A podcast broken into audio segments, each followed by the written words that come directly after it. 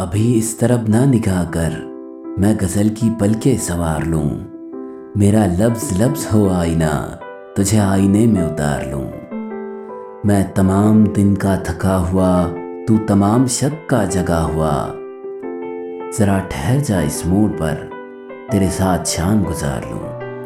नमस्ते, आदाब, मेरा नाम कुलदीपक है। क्या खूब कहा है ना बशीर बद्र साहब ने? ऐसा ही होता है प्यार में। लेकिन अगर उस प्यार का इजहार ना किया जाए तो फिर क्या होगा? ऐसा ही कुछ हुआ शेखर के साथ। आइए देखते उफ, आज नींद क्यों नहीं आ? किताब को एक किनारे रखते हुए शेखर मन ही मन बुदबुदाया। घड़ी देखी तो रात के साढ़े ग्यारह बज रहे थे। हाँ यही तो शेड्यूल था शेखर का रोज का। पिछले दो सालों से शेखर यहाँ देहरादून में फॉरेस्ट डिपार्टमेंट में ऑफिसर के तौर पर काम करता है। दिन भर अपने काम में व्यस्त रहो। रात में आकर कोई किताब पढ़ो और अगर नींद ना आए तो फिर एफएम पर पुराने गाने सुनते हुए बैठ जाओ। लेकिन आज ना जाने क्यों, पुराने गाने सुनने का भी मन नहीं था। बेचैन हुए जा रहा था वो। तभी बाहर अचानक हल्की हल्की बारिश शुरू हो गई। बारिश। ये बारिश जब भी आती है, शेखर को और बेचैन करती है। वो अपने खिड़की के पास जाकर खड़ा हो गया।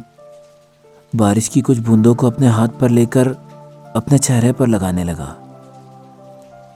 ऐसा ही करती थी ना शुभी। और मैं मैं झल्ला चाहता था। यार शुभी, तुम ये बच्चों वाली हरकतें क्यों करते हो? कब बंद करोगे यार? मुझे बिल्कुल पसंद नहीं है। वो रूठ जाती। फिर कैसे वैसे करके मैं मना लेता तो मान जाती। शेखर कुछ साल पीछे पहुँच गया था अपने कॉलेज में। जब भी बारिश होती है, उसके साथ ऐसा ही होता है।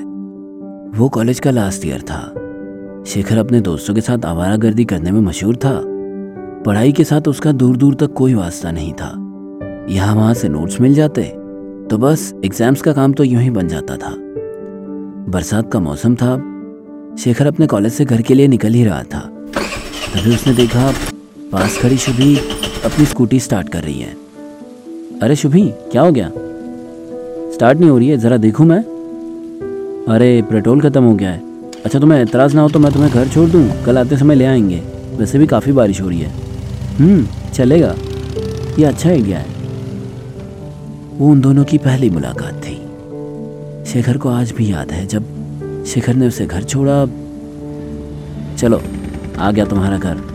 थैंक यू शेखर कहते हुए वो जाते हुए शेखर को देख रही थी। शेखर ने जब मोड़ के देखा तो वो वहीं खड़ी थी। अच्छी लगी थी शुभी उसे। पहली नज़र में ही शायद प्यार हो गया था। नहीं, इससे पहले उसने शुभी को सुना था काफ़ी बार। उसका शांत स्वभाव और उसकी मधुर आवाज़। बहुत अच्छा गाती थी वो। बहुत सारे फ़ंक्शंस में शेखर ने उसकी आवाज़ सुनी थी। तब से शेखर शुभी से बात करने के नए नए बहाने ढूँढने लगा। कब वो कैजुअल फ्रेंड से बेस्ट फ्रेंड बन गए, एक दूसरे को तक पता नहीं चला। शेखर की आवारा गर्दी भी बंद हो गई थी अब। वो शुभी के साथ बैठकर पढ़ता। शुभी उससे कहती, देखो शेखर, तुम्हें पढ़ाई करनी पड़ेगी। एग्ज़ाम्स में अच्छे नंबर लाने हैं ना? हम्म। उसे मज़ा आता था उसके साथ पढ़ने में। मन भी लगा रहता। लेकिन ऐसा कहते हैं ना कि अच्छे दिन बहुत जल्दी ख़त्म हो जाते हैं। उन दोनों के साथ भी यही हुआ। कॉलेज का पूरा साल कब ख़त्म हो गया, पता ही नहीं चला। एग्ज़ाम्स भी ख़त्म हो गए थे। फिर बाबूजी के कहने पर शेखर ने फॉरेस्ट डिपार्टमेंट का कोई फॉर्म भर दिया था। एग्ज़ाम्स के बाद उसका सिलेक्शन भी हो गया। महाराष्ट्र में कहीं दूर पोस्टिंग मिली थी उसे, उसके घर रीवा से दूर। जाते समय शुभे ने कहा था शेखर, जा रहे हो? जल्दी आओगे ना? हाँ बाबा, जल्दी आऊँगा, पक्का। पक्का ना शेखर? जल्दी आना प्लीज़ शेखर ने अपने आँसू छुपा लिए थे। फिर दो साल बाद जब शेखर घर आया था, तब पता चला कि शुभी की शादी हो गई है। सोचते सोचते ना जाने कब सुबह हो गई थी। पहाड़ों के बीच से कहीं हल्की हल्की सूरज की रोशनी दिखाई दे रही थी। ना जाने कितनी रातें शेखर ने ऐसे ही बिताई होंगी। उसके आँख में आँसू थे। उसने वैसे ही आँखों से अखबार उठा लिया। अखबार पढ़ने बैठा ही था तो फ़ोन की घंटी बजी। जी बाबू जी पाए लागू, कैसे हो आप? अरे शेखर बेटा, मैं बिल्कुल ठीक हूँ, तुम कैसे हो? बाबूजी, मैं बिल्कुल ठीक तो शेखर बेटा कब आ रहे हो यहाँ? बहुत दिन हो गए तुम घर नहीं आए। आ जाओ ना बेटा। बाबूजी मैं आ रहा हूँ। कब आ रहे हो बेटा? बताओ। बाबूजी मैं आ, अगले हफ़्ते आ रहा हूँ पक्का। सच में? जी बाबूजी क्या बात है इंतज़ार रहेगा बेटा तुम्हारा। ठीक है? चलो ख्याल रखना अपना पक्का। जी बाबूजी आप भी। शिखर ने अगले हफ़्ते का प्रॉमिस तो कर दिया था लेकिन मन नहीं था। फिर भी उसने जल्दी जाकर तत्काल की टिकट बुक करा ली। एक हफ़्ता काम में कैसे बीत गया, पता ही नहीं चला। शेखर ट्रेन में था। Seat number sixteen AC second class उसने पहले अपना सामान ठीक से बर्थ पर जमाया और फिर मैगजीन लेकर पढ़ने बैठ गया। ट्रेन शुरू हो चुकी थी।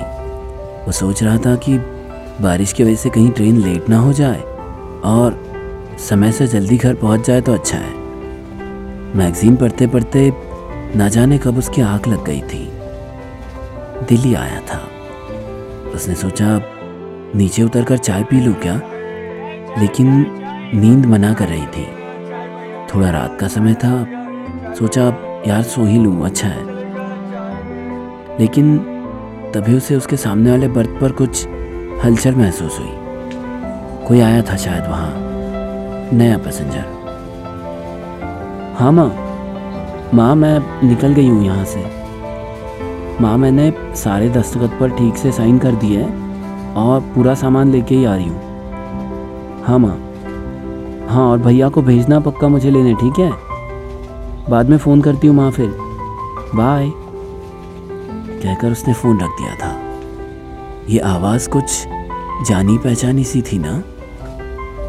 ये शुभी थी? नहीं, ऐसा कैसे हो सकता है? और वो यहाँ? नहीं, ये तो नहीं हो सकता।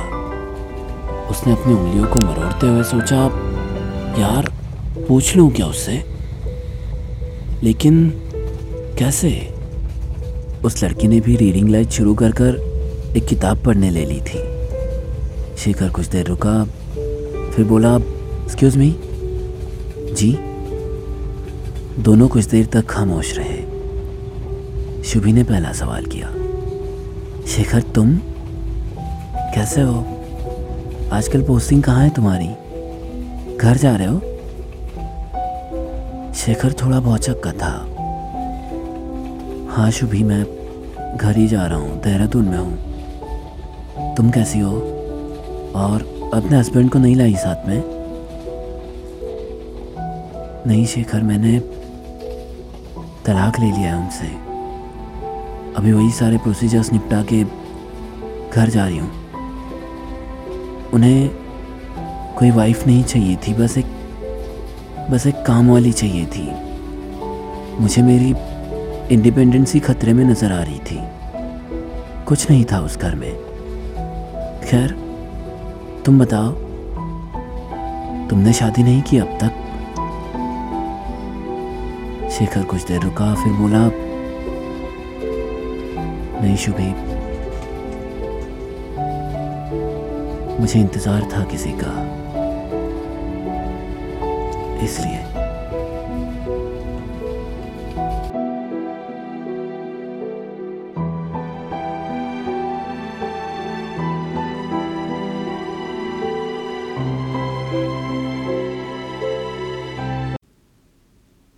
जी हाँ तो कैसा लगा आपको ये किस्सा? प्यार इंसान को कितना बदल देता है ना? इंसान के ज़िंदगी में प्यार होना बहुत ज़रूरी है। वो किसी से भी हो सकता है। अगर आपका भी कोई ऐसा ही किस्सा हो तो आप हमें ईमेल कर सकते हैं। हमारा ईमेल आईडी और सोशल मीडिया के लिंक्स आपको डिस्क्रिप्शन में मिल जाएँगे। अगर आपको हमारी कहानियाँ अच्छी लगती हो तो आप हमारे चैनल को सब्सक्राइब भी कर सकते हैं। चलिए फिर मैं मिलता हूँ आपसे किसी और ऐसे किस्से के साथ। तब तक आप अपना और अपनों का खूब ख्याल रखिए।